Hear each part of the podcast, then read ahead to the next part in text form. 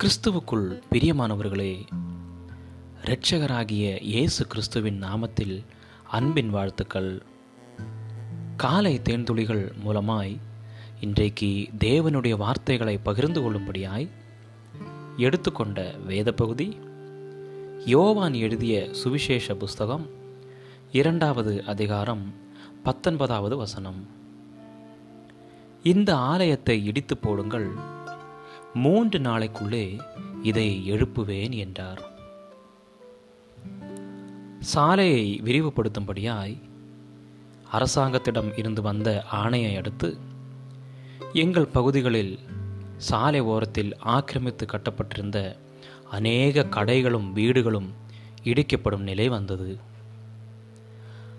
அந்த சாலை பணியாளர்கள் அதை இடிப்பதற்கு சில வாரங்களுக்கு முன்பதாகவே அந்த சாலை ஓரம் உள்ள கடை உரிமையாளர்கள் வீட்டு உரிமையாளர்கள் என அனைவரிடமும் அவர்களுடைய விலாசத்தை எழுதி அதை அரசாங்கத்திடம் அனுப்புவதுண்டு. ஏனென்றால் அரசாங்கத்திடமிருந்து பெறப்படும் சிறிய உதவித்தொகை அல்லது நஷ்ட ஈடு அந்த இடிக்கப்படும் உரிமையாளர்களுக்கு கொடுக்கப்படும். அந்த பகுதியில் ஒரு வசதி படைத்த மனிதர் இருந்தார். அவர் தன்னுடைய வீட்டின் மதில் சுவர் இடிக்கப்படக்கூடாது என்பதற்காக தன்னுடைய அருகில் இருக்கிற வீட்டின் விலாசத்தை அந்த சாலை பணியாளர்களுக்கு கொடுத்தார். அவரது அருகில் வசிக்கும் அந்த வீட்டின் உரிமையாளர்கள் அவர்கள் குடும்பம் முழுவதுமாக வெளிநாடுகளில் வேலை பார்த்து கொண்டிருந்ததால் இந்த வீட்டில் ஆள் நடமாட்டம் இல்லாத காரணத்தாலும் தவறான விலாசத்தை கொடுத்து அனுப்பி வைத்தார். சாலை விரிவுபடுத்துவதற்காக இடிக்கப்படும் நாள் வந்தபொழுது தவறுதலாக அந்த வீட்டையும் இடித்து தரைமட்டமாக்கினர். தன்னுடைய சுயநலத்திற்காகவும் தன்னுடைய வீட்டின் மதில் சுவர் உடைக்கப்படக்கூடாது என்பதற்காகவும் தன்னுடைய அருகில் உள்ள அயலகத்தார் வீட்டை முற்றிலும் இடித்து போடும்படியாய் தவறான விலாசத்தை கொடுத்த அந்த வசதி படைத்த நபர் பின்பு மோசமான விளைவுகளை சந்திக்க நேரிட்டது. ஆனால் இதற்கு எதிர்மாறாக வேதத்தில் இயேசு கிறிஸ்து தன்னுடைய சொந்த வீடு இடிக்கப்படும்படியான பணியில் தம்மை அர்ப்பணித்தவராயிருந்தார். வசனம் பத்தொன்பதில் இந்த ஆலயத்தை இடித்து போடுங்கள் மூன்று நாளைக்குள்ளே இதை எழுப்புவேன் என்கிறார்.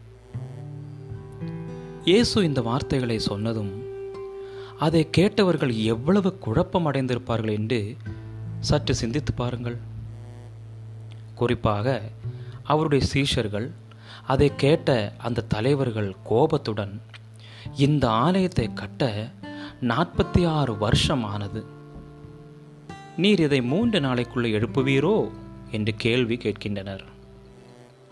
ஆனால் இயேசு கிறிஸ்து தன்னுடைய சரீரமாகிய சபையை குறிப்பிடுகிறார் என்று அவர்கள் யாரும் அறியவில்லை.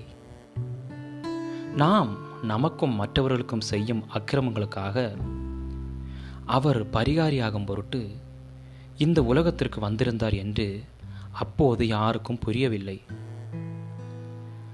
மனுஷருக்குள் இருப்பதை அவர் அறிந்திருக்கிறபடியால் என்கிற வசனத்தின் நிமித்தமாக நம்மை விட தனிப்பட்ட முறையில் அவர் நம்மை நன்றாக அறிந்திருக்கிறார். அவர் அற்புதங்களை பார்த்து அவரை விசுவாசித்த மனிதர்களை அவர் நம்பி இணங்கவில்லை.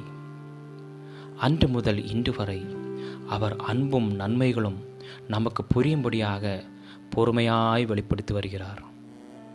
சில நேரங்களில் நாமும் அவர் சொல்லும்போது அவரை புரிந்து கொள்வதே இல்லை.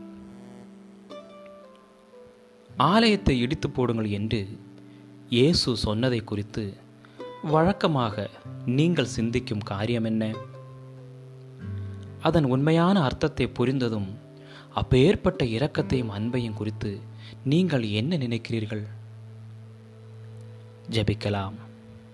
அன்புள்ள பரலோக தகப்பனே என்னுடைய சிந்தனைக்கும் எண்ணத்திற்கும் அப்பாற்பட்ட நன்மையான காரியங்களை எனக்காக எப்போதும் செய்து வருகிறீர். அதை நான் அறிந்து உணர்ந்து உமக்காய் வாழ எனக்கு உதவி செய்யும். இயேசு கிறிஸ்துவின் நாமத்தில் ஜெபிக்கிறேன். எங்கள் ஜீவனுள்ள நல்ல பிதாவே ஆமேன் ஆமேன். God bless you all